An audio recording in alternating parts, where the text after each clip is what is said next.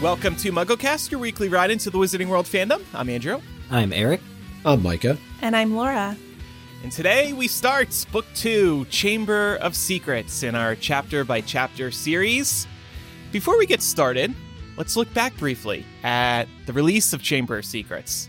This is a good story for me, because the book was originally released July 2nd, 1998 in the UK, and then 11 months later in the US, June 2nd, 1999. And as listeners may know, I got into the Harry Potter books thanks to my fourth grade teacher, Mrs. Wilson. She read us Sorcerer's Stone in class. She's very proud of me, by the way, that we have MuggleCast and all that. She loves that. She like kind of kicks off my level. When does she want to come on the show? Yeah. Have Mrs. Wilson on.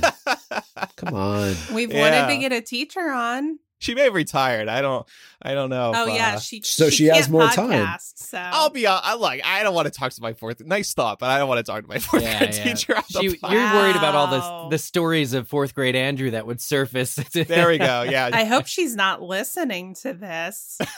Andrew's here like, I don't want to talk to her. No, but anyway, so we finish Sorcerer's Stone in fourth grade. And then I think I just happened to go into Borders shortly after that, and right at the front of the store was Chamber of Secrets that had just been released, and there was a special standee, and it was very exciting. It's like, oh man, I enjoyed hearing this book and read to me in fourth grade, and now here's the sequel. That's exciting. And this was right before summer in America. Like I said, early June. I think we got out of school mid-June. It was probably released purposely for that reason, for Americans, you know, the summer starting, summer reading. So yeah, that's my story. It was very exciting to come across it right at the front of the store. That's cool. Man, that must have been really exciting for like sales. Clearly were good enough that Scholastic put money into promos. If there's like a standee of like the second book coming out, because it wasn't until Goblet of Fire that they did a simultaneous, you know, across the coast release of the book. So in America, you still had to wait 8-9 months, like you're saying. Yeah. And I remember reading it under a tent I made in my own bedroom with sheets and golf clubs to prop up the sheets. That's my clearest memory of Chamber of Secrets. Did you make the tent specifically for the book reading? Maybe. Leave me alone, everybody, in my own little tent fort. No, I'm not talking to you. I'm saying leave me alone, sister and brother. I had bunk beds. Oh, I get it. Yeah, I had bunk beds, and I was always on the bottom bunk, and the top was just for guests, but I would always drape the sheets. I would, like, run them through the top bunk to, like, drape off around the sides. Mm-hmm. So I had my own reading for it, and a little light that I made out of an erector set and a AA battery. But anyway, I read, this was the first book I read, the first Harry Potter book that I properly read through, because I came in off the first movie, which by all accounts was very faithful to the first book. So when I wanted more story, I wasn't going to waste any time on that recap stuff. And so Chamber of Secrets holds a dear place in my heart for just being the first book that I got through summer of 2000. Well, you're lucky the first book was so true to... Or sorry, the way I should say it, the movie was so true to the book. Yeah. So you didn't really need to read it. There wasn't, I mean, there are things, obviously, we talked about in chapter by chapter that were different, but more or less, it was pretty good, pretty consistent. Yeah, I wouldn't recommend that for the later books, to your point. Yeah. Yeah, I agree. And I think we have some points about how there was some effort put into the early chapters of these, you know, first three books to make sure that if somebody came along and hadn't read the earlier installments, that they wouldn't be completely lost, but probably starting around Goblet of Fire, you couldn't do that anymore. Yeah, definitely. And I think that's right, because this was an era where you could just walk into the Borders and whatever book was in the front, you'd be like, oh, what's this? This is interesting. Not really realizing it's part of a series. So when did you guys first read it? Micah, Laura? I got the first three books for my 11th birthday in 1999, which has always felt really poignant and apropos to me that it was my 11th birthday. The funny thing about this story is I knew I was getting them. So my birthday is the week before Christmas. And as a kid, I was a terrible sneak, and I had a really bad habit of trying to figure out what gifts I was going to get before Christmas and before my birthday. So I knew I was getting these books because I'd found them in my parents' closet. I just didn't know if I was getting them for my birthday or for Christmas. And I was immediately excited about them because people at school were talking about them. And when I saw the covers my little 11-year-old brain was just like, these look awesome. Like, everything about this looks awesome. I can't wait to start reading these. I actually burned through these books in probably about a month. And I have a very vivid memory of my childhood bestie, Tiffany, who I still know to this day, walking me through who all the characters were on the covers of the books before I started. So we looked at Sorcerer's Stone, we looked at Chamber of Secrets, and I remember her pointing out, this is Harry, this is Ron, this is Ginny. And it's just a really special, core memory for me. And I remember reading book one and being like, wait, why isn't Ginny in this book very much? And I got to book two and I was like, oh, that's why. Your story made me do a double take because I had totally forgotten that Chamber of Secrets and Prisoner of Azkaban were released in the same year in the US. Yeah, within a few months of each other. Wow. Prisoner of Azkaban was September of 99. I keep seeing varying dates. Who knows? Yeah. Those dates are all sketchy. Scholastic doesn't even... Yeah, because there wasn't one big moment like there was starting with Goblet of Fire. Right. We had spoken about Sorcerer's Stone. For the longest time, there was no clear release date for that book. Yeah, it wasn't until this year when Bloomsbury started talking about it. And even then, it's what did Scholastic do? We don't know. Yeah, so. And I think they finally kind of just settled on a date that they're just going to go with now, whether it's actually true or not. Well, that doesn't help folks with time machines from being there on day one of Harry Potter, getting themselves a nice, fabulous first edition. Yeah, well, it also gives them an opportunity when it's an anniversary. They can celebrate it for the whole year instead of, just one date or 1 month. Exactly. That's why they need a date. For me, and I think I've told this story before, I was a very late bloomer to the Harry Potter series. Much like Eric, I was introduced to it through the movies, and I got the books from a friend of mine one summer, and I just powered through them. At that point, we were anticipating the release of Half-Blood Prince, and so I read, I believe, the first 5 books in the early part of the summer of 2005, and then Half-Blood Prince came out that July. So perfect timing. I don't have too much of a recollection about Chamber of Secrets. Like I said, I think I was just powering through at the time. So as we're going to talk about, one of the things that I'm really looking forward to now is the opportunity to really read it with the context of Horcruxes in mind, and also connecting the threads, as Laura loves to do, to Half-Blood Prince. Yeah. Yeah. Well, especially because we're revisiting this chapter by chapter 16 years, I'm sure, after the first time we did it. So it's a pretty exciting, with the adult perspective, and also knowing now what the author has said in interviews about really book 6. The book that we know as book 6 was originally a contender for the slot 2 of this series, which how would that have worked at all? But there's some elements of, say, Snape and blood status, for instance, all the Mudblood stuff, that really do still fit in the second position here, that are going to clearly look ahead, not only to the series as a whole, but to specifically book 6. So it's going to be pretty interesting. I love too how you said from the adult perspective, because as I looked through this discussion as we were planning it, this is a very adult discussion compared to probably how we analyzed the chapter 16 years ago, you said? It's all on audio. So we can go back and see what, she swats him with the frying pan. That's hilarious. I think what's so jarring about it is the themes are extremely adult, but it's written for children. I mean, at this point in the series, these are absolutely still children's books. I mean, they are geared in the writing style and the explanations and the descriptions towards children. And I think about, I don't remember, but when I was 11 and reading this for the first time, I don't think it really hit me that what we're seeing here is abuse. Yeah, which let's crack into it. Let's do it. Yeah. Let's begin our chapter by chapter revisit for Harry Potter and the Chamber of Secrets with chapter 1, The Worst Birthday. And of course, no chapter by chapter reread would be complete without our 7-word summary. Who's ready? Andrew, you're up first. All right, let's do this. The day Harry was beaten by... family. Okay. This is already off to a very sad start. We already know which one we're going to redo at the end of this chapter by chapter. You know what? We got that out of the way. Fantastic. Series. We're a little rusty. A little rusty. Why? I'll take the blame for starting with the... Well, no, I this is not a non-accurate 7-word summary. Yep. This is very true. Harry is in one of the lowest points I think that he quite ever gets to. So book one ended, and it was kind of, things were looking up. Harry had just come off of his year at Hogwarts with his friends. He was so looking forward to the holidays. There's this promise of maybe visiting Ron.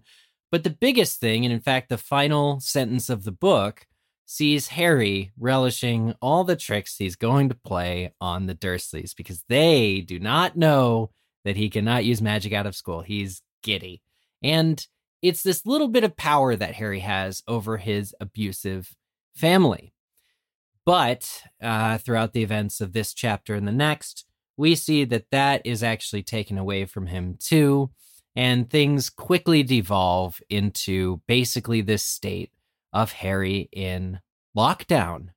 He cannot let even Hedwig out of her cage to find food. He himself is being given scraps off the table, essentially, as before. And all of Harry's school books have been locked up. He can't study or do homework or anything. And it just seems like the Dursleys have not gone in a forward accepting direction from their year without him. It hasn't made them any cheerier about his presence in their home. Yeah. And even going back to the end of Sorcerer's Stone, we get kind of the vibe that Molly feels towards the Dursleys. And it's very clear that they come across even to others as being just, there's something not right there.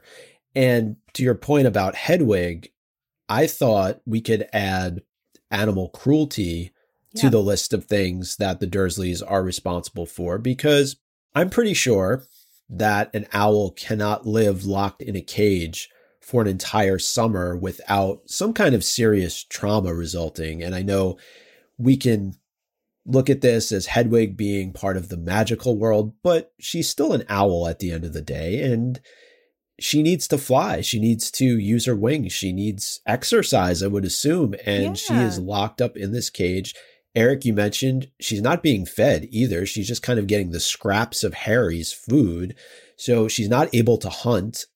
This is animal cruelty if we want to look at it that way. 100%. It harkens back to some themes we saw earlier in book one, where Harry felt like he was able to identify with the snake at the zoo, right? He felt like he too was locked away. And now we see Hedwig locked away with Harry, who is also being locked away. So these themes of isolation and imprisonment continue into this book. Totally. And what I find kind of comical about it from the Dursley standpoint is Vernon's always saying, you know, keep that bird quiet, shut her up. And Harry's like, well, if you would let her out, she wouldn't make all this noise. She's bored. Yeah. If I could let her out for just an hour. It's like what people will say about dogs sometimes. It's like the dog might have a lot of energy in the house, but that's because you're not actually walking it outside, and you don't give the dog the time to use all that energy where it should be. So they're being annoying inside. Absolutely. And the Dursleys may be paranoid, or say that they're paranoid about somebody seeing the owl, and that's not like a usual thing to have as a pet, but owls are quiet. I've never seen an owl. They don't burst out of the tree that they're perched in with like this huge ruckus, and then they make sounds while they're flying. No, owls are really quiet. The only time they cause a ruckus is if it's opening night at Cursed Child and they've got stage fright. That's the only time, though. That poor owl. And I mean, I don't know about y'all. I mean, I kind of grew up in the suburbs, which, I mean, that's what Privet Drive is. We had owls. What? We didn't have out and about. That's awesome. Wild owls, you're saying? Yeah, I mean, out at night. Like if you went outside at night, you could hear them hooting sometimes. We didn't have snowy white owls like Hedwig. I understand she could be attention grabbing, but it's not like, I think that it's just wrong to say that it would be impossible to see a wild owl somewhere near Privet Drive. Would you ever hoot back, Laura, if you heard them hooting? I did, actually. Woo-hoo! I did. Woo-hoo-hoo! They never talked back to me because, I mean, I probably, who knows what I said. Be free, sweet owl. Don't get captured by the cursed child in the UK. Right. Run free. So examining kind of the other side of this slide, there's no other side to child abuse, by the way. I'll just come out and say that. But looking at what Harry's kind of upset about, it's his friends aren't speaking to him, which we'll talk about in a moment. But, you know, there seems to be some kind of understanding that Harry has homework assigned, that he should be doing. He'd at least maybe feel closer if he could read his books, closer to his friends, closer to the Wizarding World. And an interesting line that I pulled out of chapter 1 is, what did the Dursleys care if Harry lost his place on the Gryffindor Quidditch team because he hadn't practiced all summer?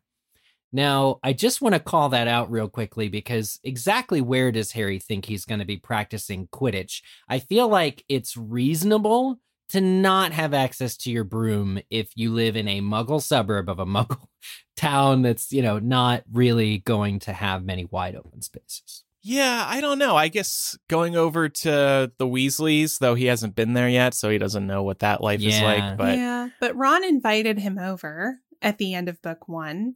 Yeah. And maybe he assumed that because the Dursleys were afraid of him being magical, that he would have a little more freedom to go places that he wanted to go. But clearly that's not the case here. I do have a question, though, for y'all. It feels inconsistent to me that Petunia, at the very least, wouldn't know that Harry isn't supposed to do magic outside of school. Her sister was a witch. She grew up with her coming home over the summer. I don't think that law changed between when Lily was a child and Harry was a child. So I'm just wondering, I mean, did Lily also keep this a secret from Petunia? That doesn't really feel like it's in character for her. No, that's a great question. I wonder if she, because if she does know that Harry's not allowed and she still punishes him anyway for like making jokes at Dudley or, you know, Dudley's expense, then that makes it worse almost to like what she's doing for it to him. Well, and they freak out and Harry says magic and they lose it. And I'm just thinking she should know, like maybe Dudley and Vernon don't know, but Petunia should know. I guess she could think, well, maybe the rules have changed. And she doesn't want to question it because she's afraid of what vicious Harry will do if she dare question the rules. It's also possible that she doesn't want to reveal more than she's already revealed to Vernon and or Dudley about what she knows about the Wizarding World. And, you know, we see her slip up a little bit later on in the series. Yeah. With the Dementors, right? But... Mm-hmm. Yeah, I could see her not wanting to kind of reveal the breadth of her knowledge of the Wizarding World, especially to Vernon. On the Quidditch front, though, I'm kind of surprised Harry didn't get direction from Oliver Wood or McGonagall about practicing during the summer. And you know, wouldn't they maybe even have some summer practices where he'd go up to Hogwarts and be with the team? What if the Golden Snitch had like a practice mode you could activate and it's just kind of like moving around you really fast and you just have to try to grab it? Oh, just something like a subtle like practice mode where you can do it anywhere, like even in the Dursley's backyard, like it goes like 10 feet up tops. We need he couldn't be on his broom, but we need Dumbledore's Mirror Universe where Harry can just go all out, even in the middle of town, you know, and city buses can be passing. Nobody's real because it's all a shadow. That would be the ideal place to practice Quidditch. It definitely begs the question. So kind of my big thing, because as this chapter and the very next one, they're both really tied in to this abuse that Harry's feeling. It's like a really main theme. And again, I really don't know that we would have harped on this so many years ago when we were first doing this chapter, but kind of I want to ask what is the solution if Fred and George and Ron don't come and get Harry, because that is this, you know, wonderful escape we'll get in chapter 3. But there is no escaping these Dursleys otherwise. There's no reasoning with them. The level of abuse and total lockdown. In fact, Harry suspects that he won't even be allowed to go back to Hogwarts, that they would somehow prevent him from making it back if they just try hard enough. And they're trying. Surely somebody else would have showed up, though. Yeah, my hope get him out is that Dumbledore or somebody would have shown up and been like, "Hey, term started last week. Where are you? Where's my boy? Where are you? Where is he?"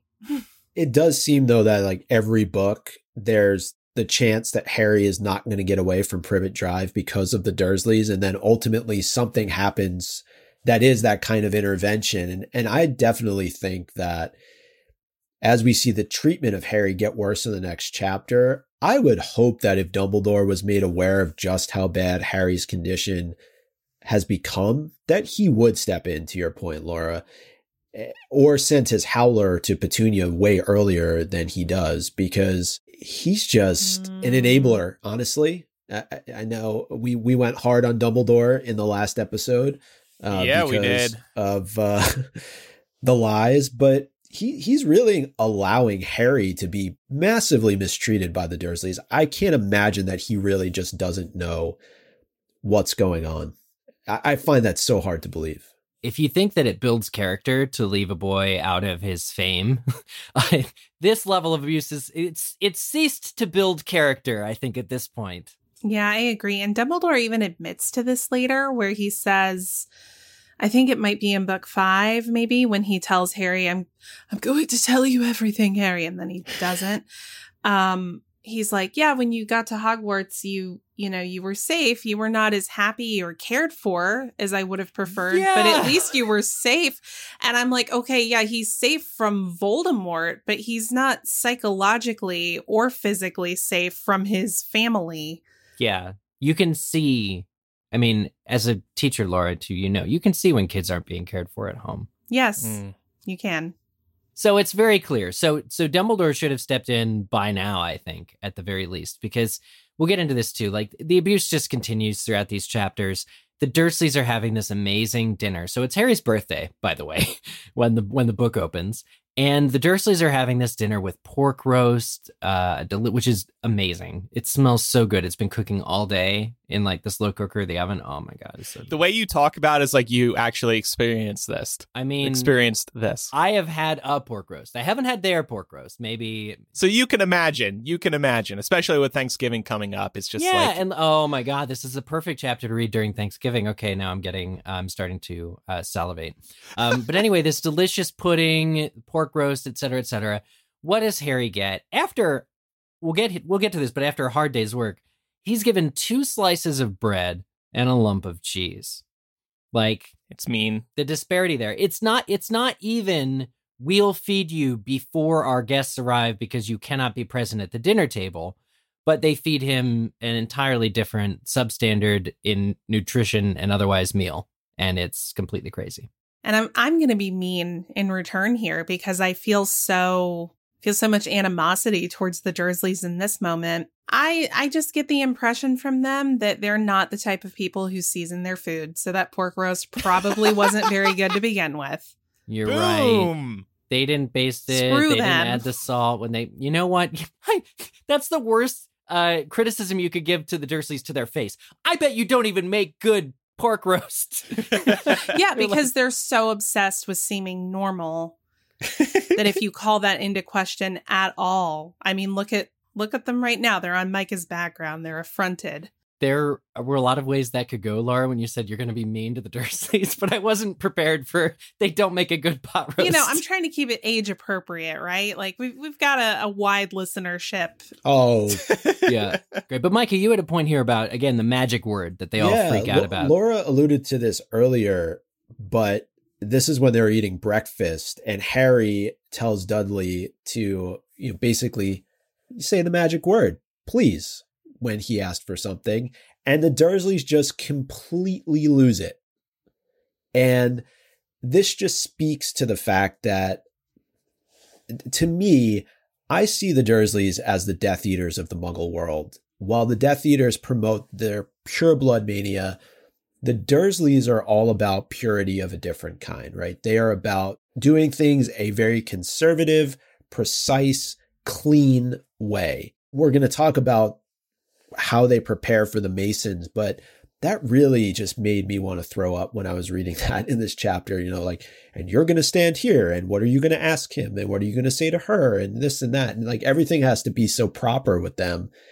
It's just, there's something that's kind of icky about it. Yeah. I mean, I wonder if in some ways we could say the Dursleys and the Malfoys are like two sides of the same coin.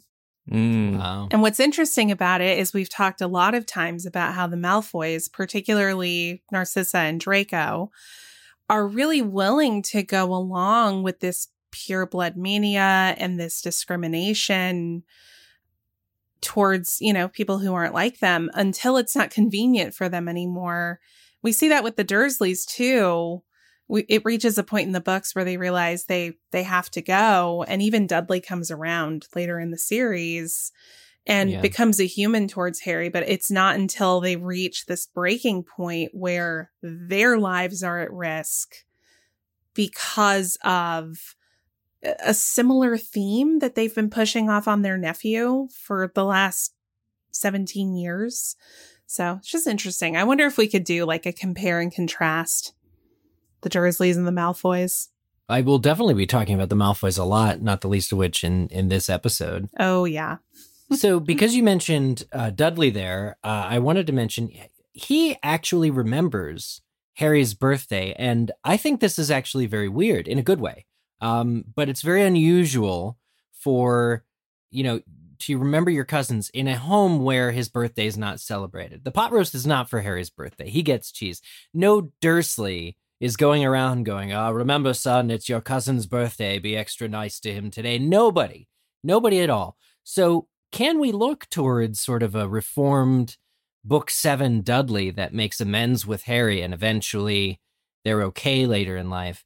Can we see a glimmer of that in his childhood self? I think it is a bit of foreshadowing. In fact, I'm just going to drop the foreshadow alert. Aww. Sounds I like love the that. Owl, kind of. And not just the fact that they don't celebrate Harry's birthday, but also that Harry is kind of a sworn enemy right within the house. Yeah. So to remember his birthday is very surprising. The only reason I can think it's easy to remember for Dudley is because it's the last day of the month. So that's just kind of an easy way to remember it. Last day of the month. It's true. On the last day of the month, I often ask myself, is it anybody's birthday today? Well, it's just like an easy number. That's all I kind of mean. But like Harry celebrates in private. Like I'm thinking back to book one, or movie one at the very least, where he's he's drawing the birthday cake on the ground at the hut on the rock, like after they've gone to bed. There's no fanfare ever around this. Harry can't even celebrate his own birthday. It's a miracle. Harry knows his own birthday. Yeah, yeah. I have a little bit of a different take on it, though. I think Dudley enjoys remembering because he can make fun of Harry for it and say, haha, it's your birthday. Where are your presents? Where are your friends? Where's your party? Oh, that's right. You don't have any of that. So, well, that takes a level of pre-planning that I think is still unusual for Dudley, too, right? Even to remember it to torture him is kind of a caring act. I mean, I'm not falling for Dudley here, but I'm saying like there is some semblance, I think, of future Dudley because somehow the fact remains he did memorize his cousin's birthday, whether to torment, whether to do this. You know, the idea that he comes up to him, I think, is pretty important. I agree with you. Yeah, I think it would have been really funny if Harry was like, oh, by the way, I invited my friend Hagrid again to stop by for my birthday. Is that okay? That would have been great. I can barely remember my own friend's birthday, so that's why this impresses me. Like, I'll be honest, I know Eric's birthday because of his old email address, SiriusBlack423. Same thing. Yes. And now that he shares a birthday with my sweet angel nephew, Trey, so it's like extra easy to remember now. Nice. But Micah, like, I know it's August, but I couldn't tell you when. Laura's, we were just discussing it yesterday because it's next month. It's in December, Yeah. On this episode, she said it's the week before Christmas. Yeah. Oh, you can get a little use context clues. But yeah, I couldn't, like, if we were talking about this in June, I wouldn't be able to tell you Laura's birthday other than it being in December. I know all of your birthdays. Oh, same with yours in May, right, Andrew? Yeah. Do you want to take a stab at it, Micah? I have it in my phone. See, here's the thing. Like, I can't remember it off the top of my head. It's in my phone. There's a reason. And God bless Facebook. This is why I love Facebook, right? There is a reason I'm still on Facebook. Yeah. And when one of my closest friends is still on Facebook, that's a miracle. But then some of them don't have their birthday listed even to friends. And I'm it's late May, isn't it? I'm going to miss your birthday. Yeah. Isn't it exactly a month after mine? 23rd? 23rd. Yeah, Eric's 23rd. Right. Exactly a month. That's how I remember. So that's how you can remember, Micah. It's Eric's old email address plus 1 month. I love 423 plus a month. Let's just base all of how we remember each other's birthdays off of old Sirius Black 423. I had no idea. It would be useful. Laura's would be minus 5 and 4 days. That gets you backward to December 19th. 19th, right? Okay. Yeah. For some reason, and I don't know why it is, but birthdays just stick in my mind. Like, I still know Jamie Lawrence's birthday, for example. I was just thinking, I was like, do I know the other people's birthdays? Was he in December as well? Yeah, he's December 7th. Still nobody has said mine, though. August 17th? Yeah, you're the 17th, yes. Micah. It's Dan Fogler Day. I guessed August. You did. So moving aside, from this one act that could be kind of Dudley's, Harry does have some fun. He's able to say hocus pocus, jiggery pokery, and actually just let out some of this pent up emotion that he's feeling, which is so important. It's so critical to do. And I was also just thinking when reading that area, this time a year ago, Harry was very much unable to control his magic. It just sort of accidentally happened. I would think maybe that if he were saying even random words, just playfully pretending to do magic, he could accidentally activate something this time a year ago. But now he's been through a year at Hogwarts, so maybe he's been kind of learning how to, maybe just subconsciously learning how to control his magic. I think that's right. Yeah. And you know that, he's shouting incantations because now he knows that magic is most accessible if you use an incantation, but he's shouting nonsense words. So I think he deliberately is controlling himself here. He knows something won't happen. What if this was like a book 6 connection where Harry says something that he thinks is a gibberish spell and it's not real, but he actually discovers Sectum Sempra. Then that would get Dumbledore's attention to come down on Privet Drive, I would say. We're going to continue our discussion of Harry's abuse into the Chapter 2 discussion, but I did want to talk just the sort of odds and ends of Chapter 1 here. This is the first time that we sort of get a recap built in to the chapter. So while J.K. Rowling is advancing the plot here of what day it is, what Harry's been up to, she also does end up recapping Harry was a wizard. He and his friends, Ron Weasley and Hermione Granger, weren't writing to him. And I just think I've always admired how smoothly it goes. I don't think anything's clunky. It's just kind of like a little tidbit here and there of the events of the previous year or years, because I think Prisoner of Azkaban also has a very similar sort of style in its first chapter, Owlpost. But yeah, gotta admire just the craft here of giving the exposition that you need if this is the first book that you're picking up. Yeah, I wonder if this is something that the editor encourages the author to do, even just generally when talking about sequels, especially for a children's series, because you got to remind the kids. Though I'm just imagining myself under my tent in my bedroom, having just finished being read Sorcerer's Stone, furiously flipping through this recap, being like, I already know this stuff. Let's get to I don't need this. Material. What is this? Yeah, right. I can 100% see you doing that. Me? Just rushing through things? Yes. To that point, though, when I was reading it, it very much reminded me of something an editor would write themselves. Maybe they just consulted J.K. Rowling on it, but said, we need to put this in this first chapter of the book. And I just think it was done purposefully in the earlier books for new readers. But we do know that J.K. Rowling moves away from it as the series progresses. I think it's fair to assume that once you get 4 or 5 books into a series that you're committed and you probably know what's happened up until that point. It seems like a tactic publishers use, maybe if they're also unsure of the success of the series. That's what I was going to say. I think by the time Goblet of Fire came around, Harry Potter had reached critical acclaim. So there was no need to do this anymore. It had reached a level of profile that did not necessitate doing book recaps at the first. Well, as a fun fact, that chapter of book 4 is the reason that I didn't read Harry Potter 3 years earlier, because I couldn't understand what was going on. It was actually the first chapter I picked up. I'm like, Wormtail? Little Hangleton? What? What's going on? Frank Bryce? But you know what? I mean, let's look at the release of Goblet of Fire. Rowling said, I'm going to take my time on this one. Don't give me a release date. I'll finish it when I want. Maybe this was the book where she finally, you know, got full control. Like, no editor, you can't tell me to put a recap in this because Harry Potter is big AF at this point. You can't tell me what to do. Yeah. I can't see the author shying away from it because I think it is deftly done. It really is just peppered in the little bits you really do need to know if you're going to go forward, just so that she doesn't then have to explain, oh, Hogwarts was a magic school, you know, when you get to Hogwarts. Well, I mean, I do think there is some of that coming as well, right? Like we do get kind of the refresher on Hogwarts. We don't get it in this chapter, but we do get it in upcoming chapters about the different houses. So yeah, there's a lot of explaining that goes on, and I just don't think as you get into the later books, it's too much. Yeah. So here's an interesting, potentially interesting anyway, you guys tell me what you think, connecting the threads. Following the magic word incident where they all freak out, Harry is kind of like, well, the book says the truth was Harry was strange. Strange things did happen around him. In fact, he was as not normal as it was possible to be. Now, this seems like an exaggeration, perhaps, and something that you just go along with a little bit there.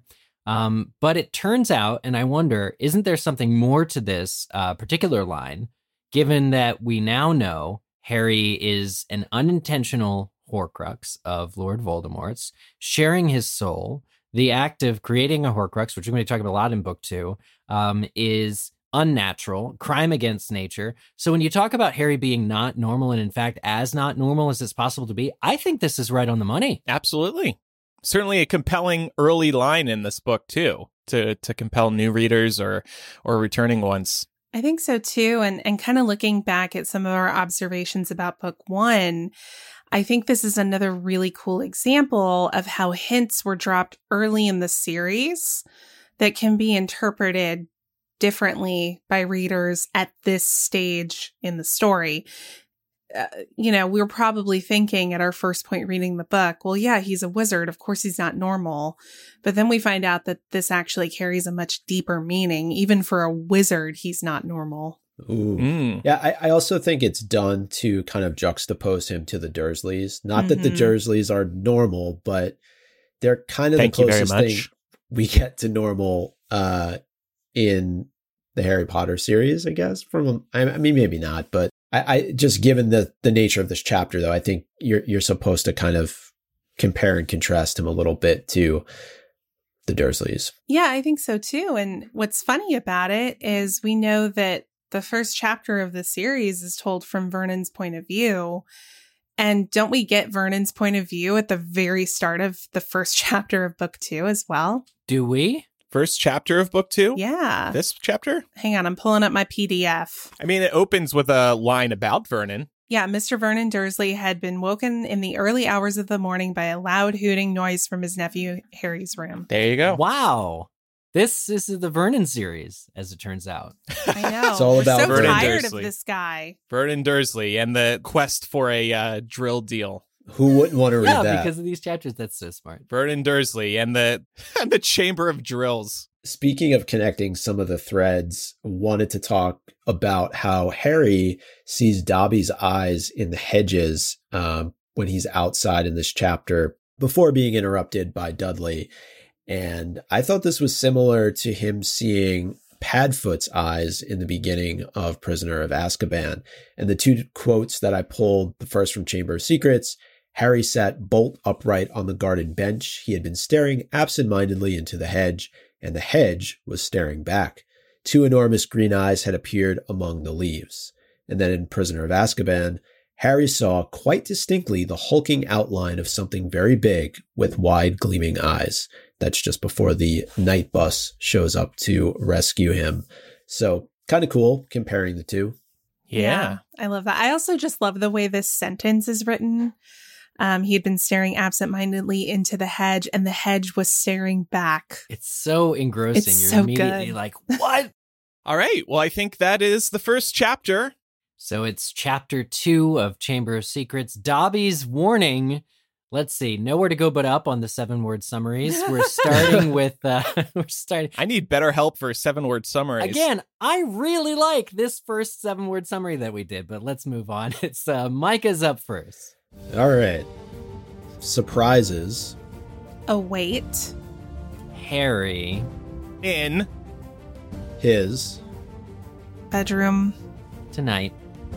Simple, safe, accurate.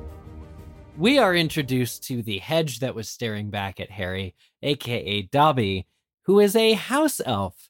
And this is actually just really good thing at gripping you, I think, when the book opens, meeting a new type of creature, a new type of entry into the Wizarding World lexicon, somebody that you didn't know before, and there's no mention, I think, of them in previous books. So something brand new to start us off. Now, we do know that Dobby belongs to the Malfoys from having read this book before, but it is not stated and is actually an ongoing clue or mystery throughout this book. So it's interesting to see the little references, the things that Dobby can tell Harry about where he comes from or about his family and house-elves in general without giving out sort of who it is that's plotting these horrible things. Yeah. Yeah, and I found it interesting that Dobby is the first member, but not the only member of the Malfoy family to try and quote-unquote save Harry. I would argue, in fact, Lucius is the only one who doesn't. So, wow. Yeah. We see, obviously, Draco and Narcissa both come through for Harry in Deathly Hallows. Well, Lucius saves Harry from having too high an opinion of himself, which is very important. Very, very crucial. Yeah, because the Dursleys haven't already done that job. But yeah, I mean, essentially, Lucius has been overheard. We know that, this whole book revolves around Lucius Malfoy's plot to offload this old diary of Voldemort's. He presumably doesn't know what it does exactly, but he knows it's going to cause havoc. He knows it might discredit Arthur Weasley, which is events later in the book. But in general, these things are so bad that Dobby literally breaks the magical enchantment that would keep him from fully betraying his family, and goes and warns arguably the indirect target of some of these plots against it. And that's really amazing for Dobby. We did a poll during our Slug Club hangout recently this past week, and at least 50% of people said that Dobby was extremely annoying and not redeemable for how annoying he is. And I was one of them as well. But you got to kind of admire sort of the strength that it took to be able to do all of this for Harry, ostensibly for Harry. Yeah, and maybe I'm going to be the Dobby apologist of the panel, because knowing what we know about how house elves are treated in this world, and particularly about how Dobby is treated by the Malfoys, this makes complete sense. We also see that Dobby, he sticks out as being a little bit unusual amongst house elves because he expresses opinions that we don't see other house elves as readily expressed. Like, we see him express reverence for Albus Dumbledore. He loves Albus Dumbledore. He says that he's one of the greatest wizards of all time, even though he's living in a house where I'm sure Dumbledore gets badmouthed all the time. That is proof, you're right, Laura, that he has opinions of his own, because he's not getting that from any of the Malfoys. Right. And I also think it's just an interesting juxtaposition if we think about Dobby and Kreacher here. Both of them betray their masters to really significant results. In this case, Dobby is literally trying to save the chosen one. Kreacher is, doing the opposite. He's got nefarious intent in mind. So it's just interesting looking at the motivations for both of these characters. Great thread to connect. Yeah. I think I'll forgive Kreacher for ending up in Sirius's death because. Yeah. Well, I think especially when it comes to discussions of motivations and sort of like effectively the bed that the wizarding community has made for itself through their discrimination, through their subjugation. Multiple things can be true. You can observe that some of these things have negative consequences, but you can also say that wizards did this to themselves, right? So I don't blame Dobby. I don't blame Kreacher. And actually, I really like Dobby. I cry every time I watch Deathly Hallows Part 1. Kills me. Yeah. You mentioned kind of the connecting the threads that's a little bit further down with Dobby and Kreacher, and yeah, they both betray their masters in their own respective ways, but we're so hard on Kreacher, but we're not hard on Dobby because ultimately we know he serves the Malfoys and we think that he's doing the right thing versus Kreacher, who probably in his own right believes that he's doing the right thing by going to Bellatrix, but we're hard on him. And I also found it interesting that both house elves are tied to Horcruxes. Yeah. Right? Dobby is ultimately trying to prevent Harry from going back to Hogwarts because of the diary, and Kreacher is tied to the locket Horcrux. I love that observation. It's wonderful. And Dobby knows kind of what the diary is, more than Lucius seems to. Remember, it is speculated, I think, directly by Dumbledore, that Lucius really doesn't have a clue about Horcruxes, and Voldemort is kind of, his secret is safe as a result of that. Lucius just knows it will cause a disruption. So let's talk about Lucius and when he planned this. Just kind of from a timeline perspective, Dobby tells Harry in this chapter, chapter 2, he's been aware of a plot to make, quote, terrible things happen at Hogwarts for months now, he says. So when exactly would this plot have taken shape? And since we just got off our reread of the first Harry Potter book, I was thinking, wow, wasn't there a moment where Draco, in the middle to the end of book one, was a little bit extra, my father will hear about this, than usual? Like, was it like the dragon incident where he gets detention in the woods and then sees a scary beast that, you know, is that when Lucius would have said, my son is getting his ass handed to him at Hogwarts. I've really got to do something to destabilize and, you know, really cause a ruckus? Or was this plot maybe in the works even earlier than that on Lucius's part? I think that's a good starting point, and maybe it leads nicely into Micah's point, because I think when you're a parent and you have your kid at school, you're very prideful of your student. You think they could do no wrong and they shouldn't be treated poorly. I mean, we see this in schools all the time when the parents get mad at a decision by a teacher, whether it's to put them in detention or give them a grade that they don't agree with. So I could see Lucius hearing about Draco's detention and starting to form an axe to grind with Dumbledore and Harry. And that builds and maybe leads into, I think, Micah, your idea. Yeah, I think that it's possible that if Lucius needed any kind of additional motivation, certainly the end of Sorcerer's Stone would provide him with that, because we know that what happened down in the dungeons was between Harry and Professor Quirrell. So clearly the whole school knows about it. Well, if the whole school knows about it, Draco knows about it. Therefore, his father knows about it. And maybe that was just kind of the hat tip that he needed to know that Voldemort was in fact out there somewhere looking to return. Oh.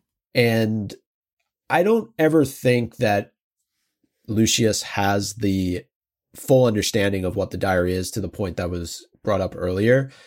But maybe he does deep down believe it is a way of bringing Voldemort back or assisting in Voldemort's return. Because we know Voldemort gets really pissed off for the fact that the diary is destroyed. It seems like Lucius can really do no wrong. He tries to make it up to him with obtaining the prophecy, right? So I just think that, yeah, this all started once he knew Voldemort was out there somewhere. Yeah. Well, and he knew that Voldemort had breached Hogwarts once already.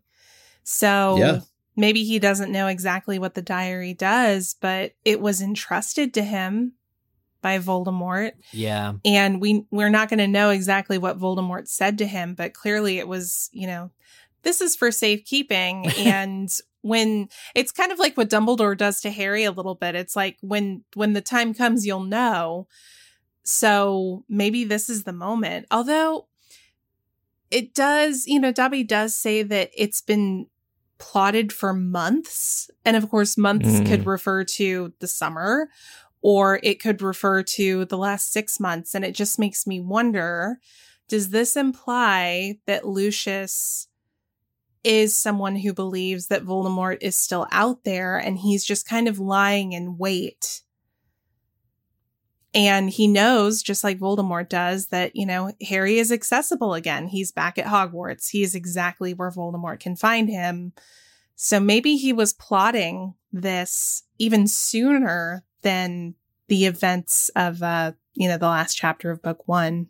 Yeah. It's like, wait for the sign. And this was the sign. And now it's like all systems go. Yeah, and to Lucius's credit, it's hard to see a sign if your master's been gone for 13 years and is made of vapor and shadow. It's like, you know, this is as good of a sign as any that it's time to use the diary, even though he gets much flack for using it for personal reasons later on.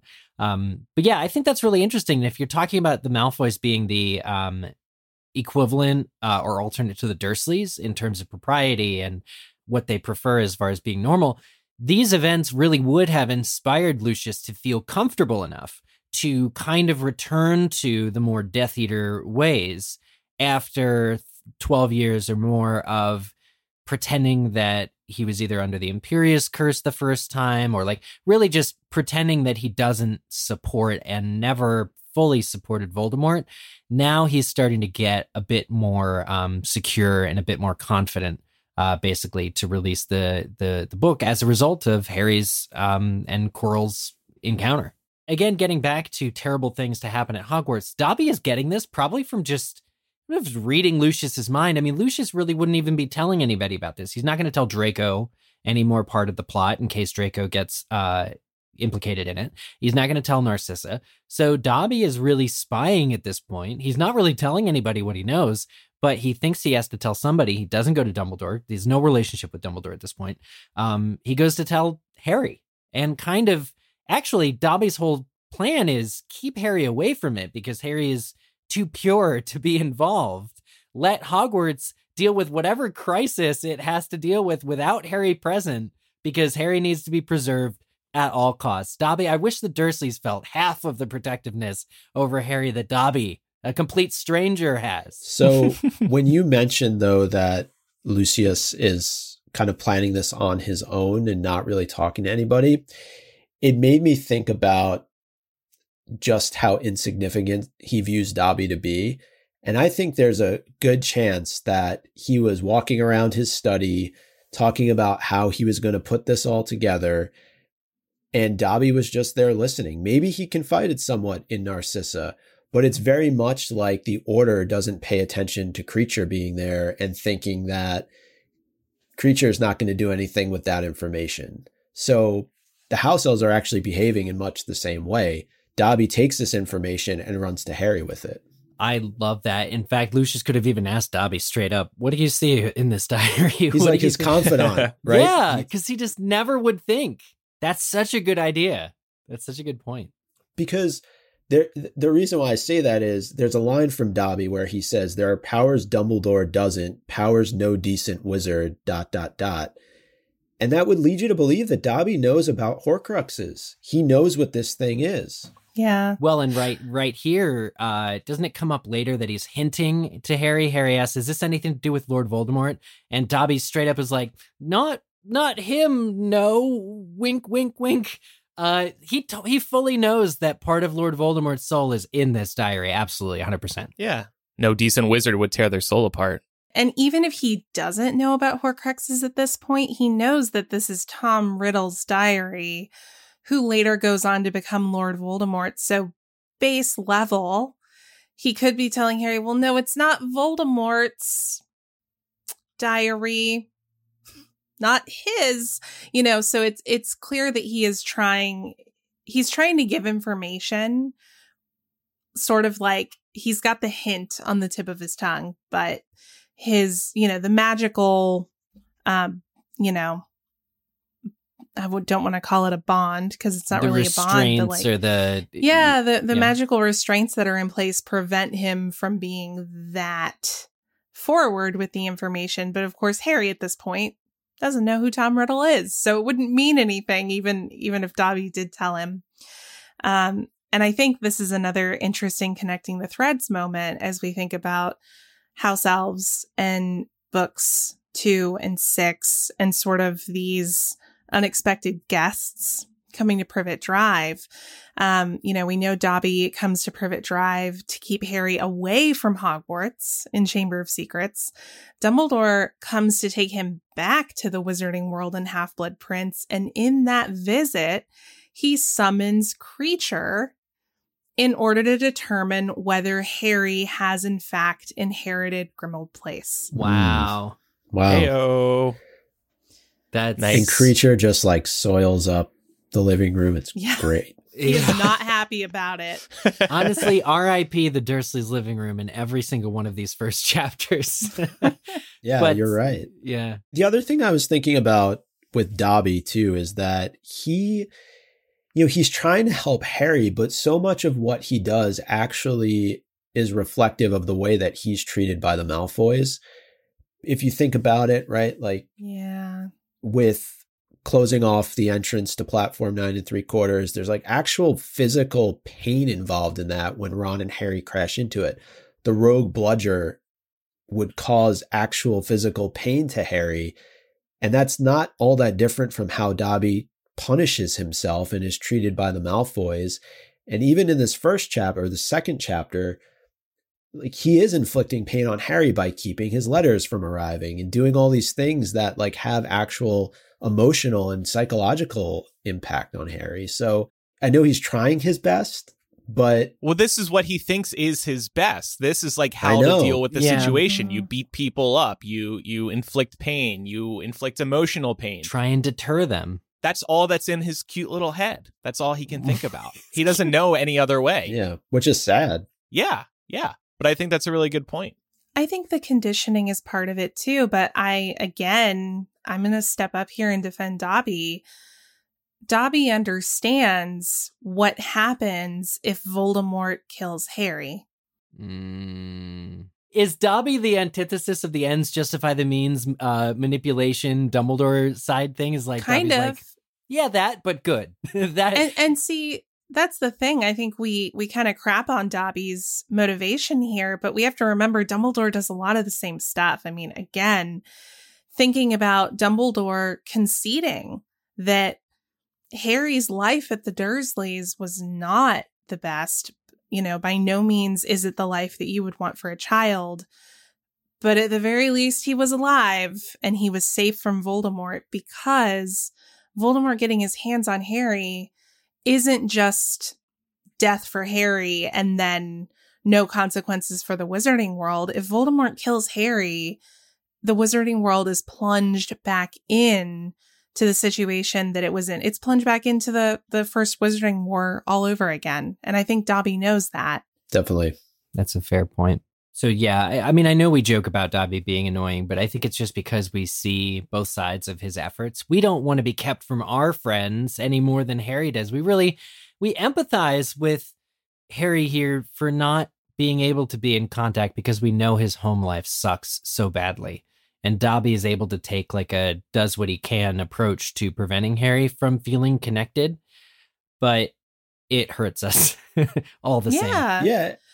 I mean, he's annoying, but he's annoying because he's trying at all costs to save Harry. He does, and to the point, he doesn't know any better. And I'm curious, like, what motivates him though to do this? Because clearly, there's other avenues available that Dobby could have pursued.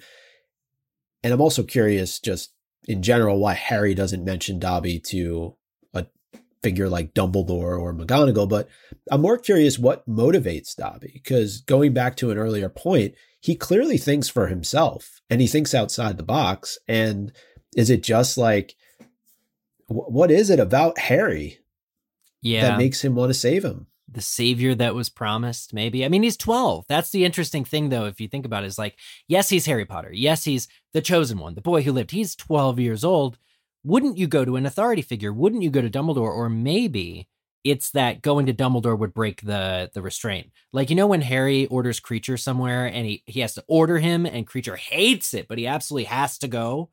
That's like what Dobby must be feeling. Like, Dobby can't go to Dumbledore directly because that would be against, like, the most explicitly against the Malfoy's wishes.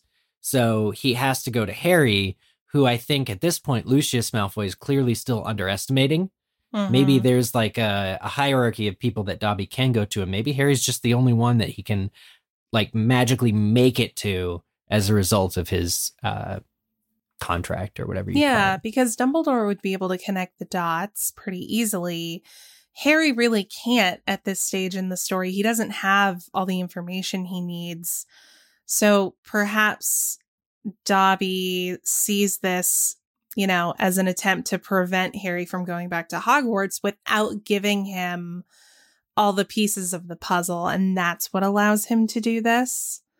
But again, it is interesting, and interesting that Harry would never mention Dobby, which I think, again, speaks to wizards underestimating and undervaluing their magical peers that they don't perceive to be autonomous, worthwhile beings. I think we even see this with Harry over the course of the books. He's nice to Dobby, but was he ever like a great friend to Dobby? Dobby was a great friend to Harry. I don't know. Well, that we could say that it was an equal friendship. Harry tries. Trying isn't good enough sometimes, though. I think Harry's darn good to Dobby, actually. Probably better than Hermione is. If you really want to split Harry, I think Harry's the best friend to Dobby, and he buries him. The thing about Harry is that he doesn't look down on Dobby or any other creature, really, for that matter. I'm sure there's some examples we can find, but if generally we think about it, you know, he's just in awe initially, but then he has just this great level of respect that goes beyond what most of these creatures have been treated with over time, right? Thinking back to, or thinking ahead to, I would even say, Deathly Hallows, where Griphook says to him, "You buried the elf," right? Like, you are a strange wizard. Yeah. Yeah. You're going beyond what's expected of you, or what has been the norm for so long a period of time. Yeah. So I'm saying, though, is that the bar of what is expected for wizards' treatment of house elves is extremely low. Even Harry says, "Sit down," and Dobby freaks out. Like, that's just a natural welcoming a guest into your home. Although Harry does need to stress how much quiet he does need to keep, because there's a major business deal, or would-be business deal, going on downstairs. I just drill, baby, drill. Drill, baby. It's a very funny scene, because Harry is just trying to be a good person, and that's not causing the problem. The way to deal with this situation right now. It's not the way to deal with Dobby in general. Unfortunately, it's not the way to deal with Dobby when there's something very important happening downstairs and Harry needs to be quiet. I find this scene very enjoyable, actually. It's everything you think is going to work is causing more problems. Right. So I just think that house elves are very dynamic as creatures. This is I think the third, like, talking, sentient, again, Laura, you call them magical peers, two wizards that we really meet, thinking of goblins in book one, centaurs in book one. I guess you could include ghosts, but we meet them even more in this book. But yeah, house elves are just another flavor, another special color of this bright, ever-expanding world. So I wanted to go into real quickly the origins.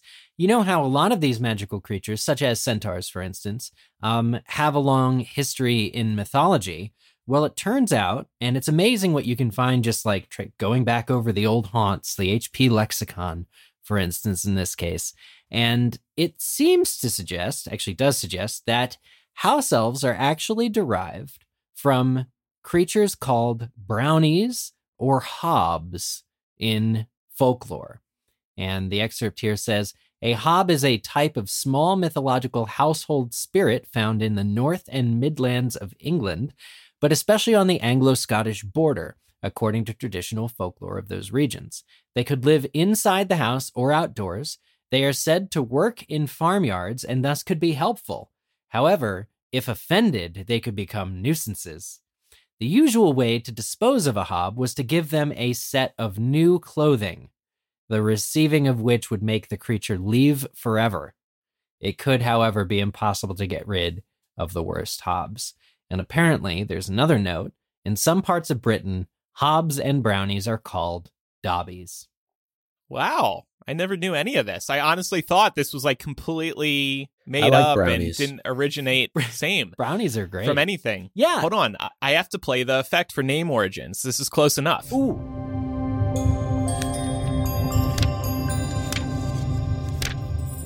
That was so refreshing. Is this a meditation session? Yeah, that's how I feel. That's how I feel about learning this new old folklore. Good find. Good find. Especially this Dobby's connection. So one quick mini discussion I wanted to have was comparing Harry and Dobby. I think it's fair to say, and we can have a whole other episode on this, that Dobby and the house elves in general are the slaves of the Wizarding World. And that said, looking at Harry and Dobby, both can be considered servants in their respective households. We just spent two chapters talking about how Harry gets treated by the Dursleys and is forced to do all the household chores. He's also fed poorly by comparison to the others in the house. We know that he gets locked into his room. There are bars put on his window. There is a slot for food to be put in that he can receive morning and night. He's not allowed to use the bathroom but 2 times a day. These are pretty serious things that the Dursleys are doing to him. And obviously we learn a little bit about how Dobby is treated based on what he has to do when he's giving up information to Harry. And he talks about things like burning his own hands. The other interesting thing here is that both are bound to their household by magical contracts. Dobby is a house elf that can only be freed if he receives clothing. Harry is really bound to the Dursleys because of the protection his mother gave him. And as I said, they're both treated horribly by those that they quote unquote serve. So this was just something that came to mind when I was reading these chapters. And when we're talking about reading the book 15 years ago, I never would have drawn these comparisons. I love these comparisons. I am like, I get chills, thinking about this. This is really amazing. It is fascinating. Only thing I would add is that by the end of book 2, both have also received socks from their households. A pair of old Vernon socks were given to Harry for Christmas, I think a couple years ago. And Dobby gets Harry socks. Oh, yeah. But Lucius, by way of Lucius. Via Lucius, yeah. Yeah. And Laura, give us what you have in the doc here. What, where I say, wow? Yeah. In all caps. Never mind. Yeah, I had forgotten that that happened so close to each other at this point in the story. It's interesting because I think we start then to see in book 3, Harry has a little bit more autonomy when he's home with the Dursleys, right? Like he is not as confined as he was in the prior 2 books. So he and Dobby they get a little taste of, freedom. It's not the best example, but it's certainly better than what they were experiencing before.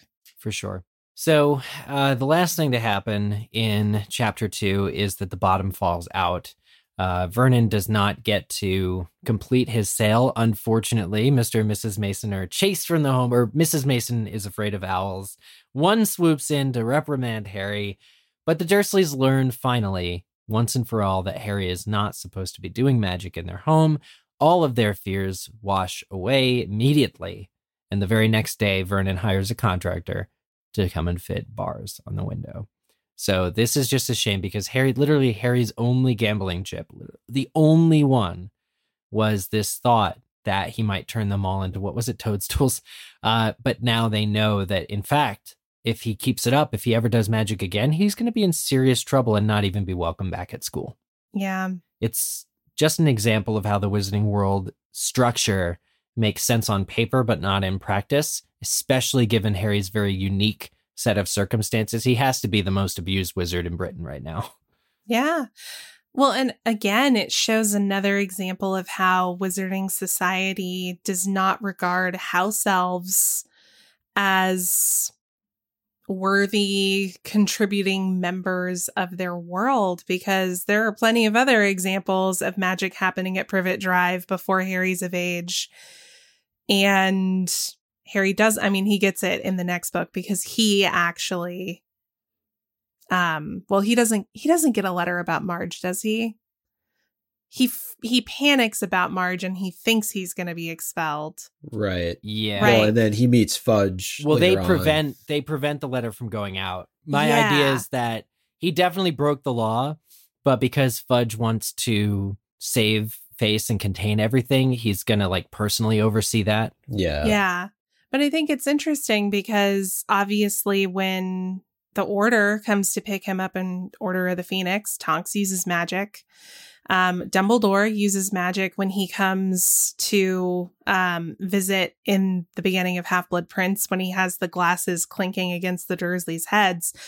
Harry gets no such letter for these things. And I think it's because the Trace can detect when there are other wizards in the vicinity, which is why they let it slide. But it can detect magic happening, but it's not detecting that it could be coming from a house elf.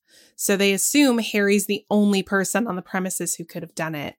Yeah, I always thought that was a little flimsy about it's kind of like, well, they can detect, because I think Arthur might even say, or at some point it was explained by the author that like, yeah, they can tell that magic has been done in a Muggle residence, but they can't tell who did it. And that's the way that Harry is at fault. But it doesn't hold up necessarily in later books, to your point, if an older wizard casts it. Here's my other question, though, is that how did Dobby get into Harry's room in the first place? Presumably he apparated, so that should have sent off a signal to begin with. Maybe he can jump really high. You know, there aren't any bars on the window. Yeah, he climbs up the gutter. He likes chandeliers. Yeah. This plot does seem a little convenient, but I have to say I love the speed at which the Ministry can detect magic and get a letter out. I just remember even like borderline core memory, just always being impressed by how quick they were. It just seemed so cool to me. Felt high tech. All right. So that is chapter 2. And now it's time for the MVP of the week. I'm going to give mine to Dudley for being capable of remembering an enemy's birthday. This is honestly impressive, and I should be doing better. I shouldn't be so dependent on Facebook. Yeah, I need an iPhone calendar to help me half the time. I'm going to give mine to Dobby for figuring out a way to cast aside the Malfoys and make it to Harry. His reasons are disputable, but he has a good heart. And similarly, I'm going to give a most valuable chapter to Dobby's warning, mainly because there is a lot of information dropped in this chapter that relates to the outcomes of later books and the overall arc of Harry's and Voldemort's story that at this stage in the series, we don't totally know about. And it's just such a nice connection to be able to draw in retrospect. And I'm going to give my MVP to Mrs. Mason for being the only one with half a brain to run out of the Dursley home. Fair enough. So we are going to be off next week due to Thanksgiving. Or are we? Stay tuned.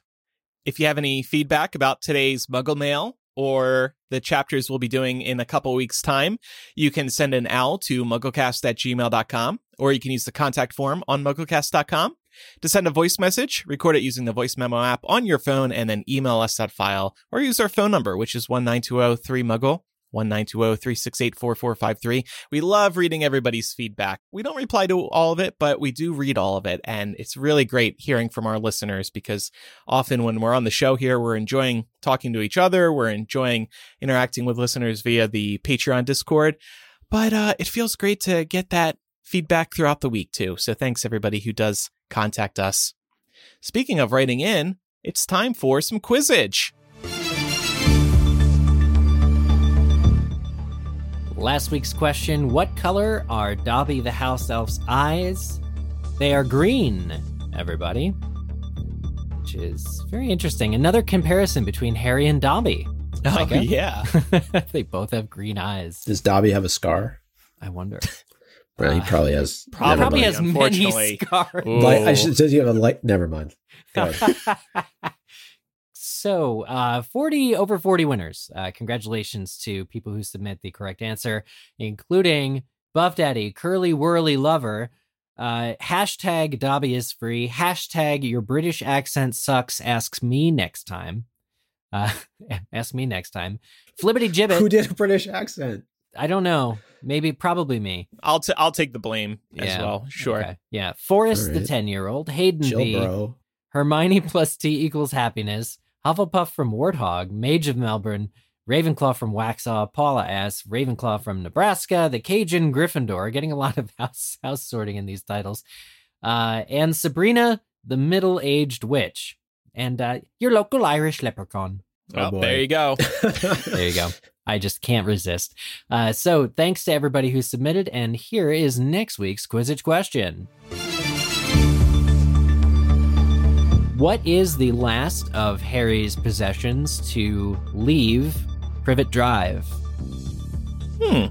In Chapter 3. It's a good one. Yeah. Is it a t-shirt? Is it a Dobby the House Elf t-shirt? Submit your answer to us on the MuggleCast website, mugglecast.com/Quidditch. Hit Quidditch from the main nav.